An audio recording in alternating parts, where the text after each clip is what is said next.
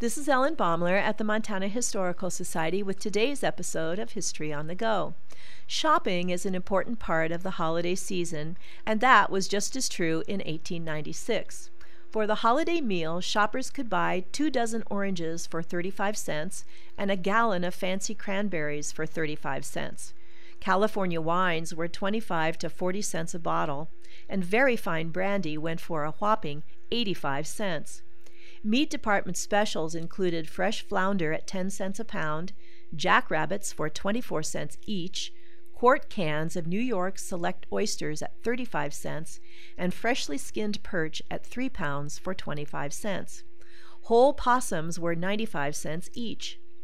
If holiday shopping brought on a headache, the local drugstore could provide a 10 cent bottle of bromo seltzer and to promote digestion, cheerfulness, and rest in children, mothers could count on Castoria.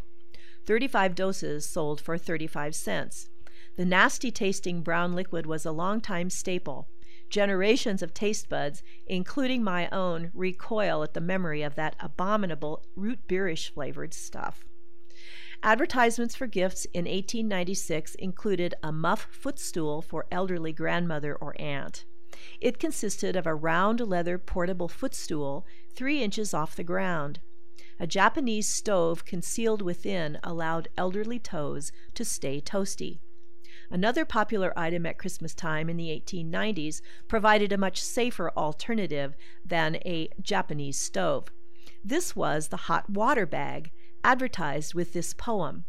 In winter, when it's snowing and the storms are wildly blowing, and all the earth is covered o'er with robes of ice and sleet, oh, then our hearts are mellow with compassion for the fellow who is tortured through the night with his wife's cold feet.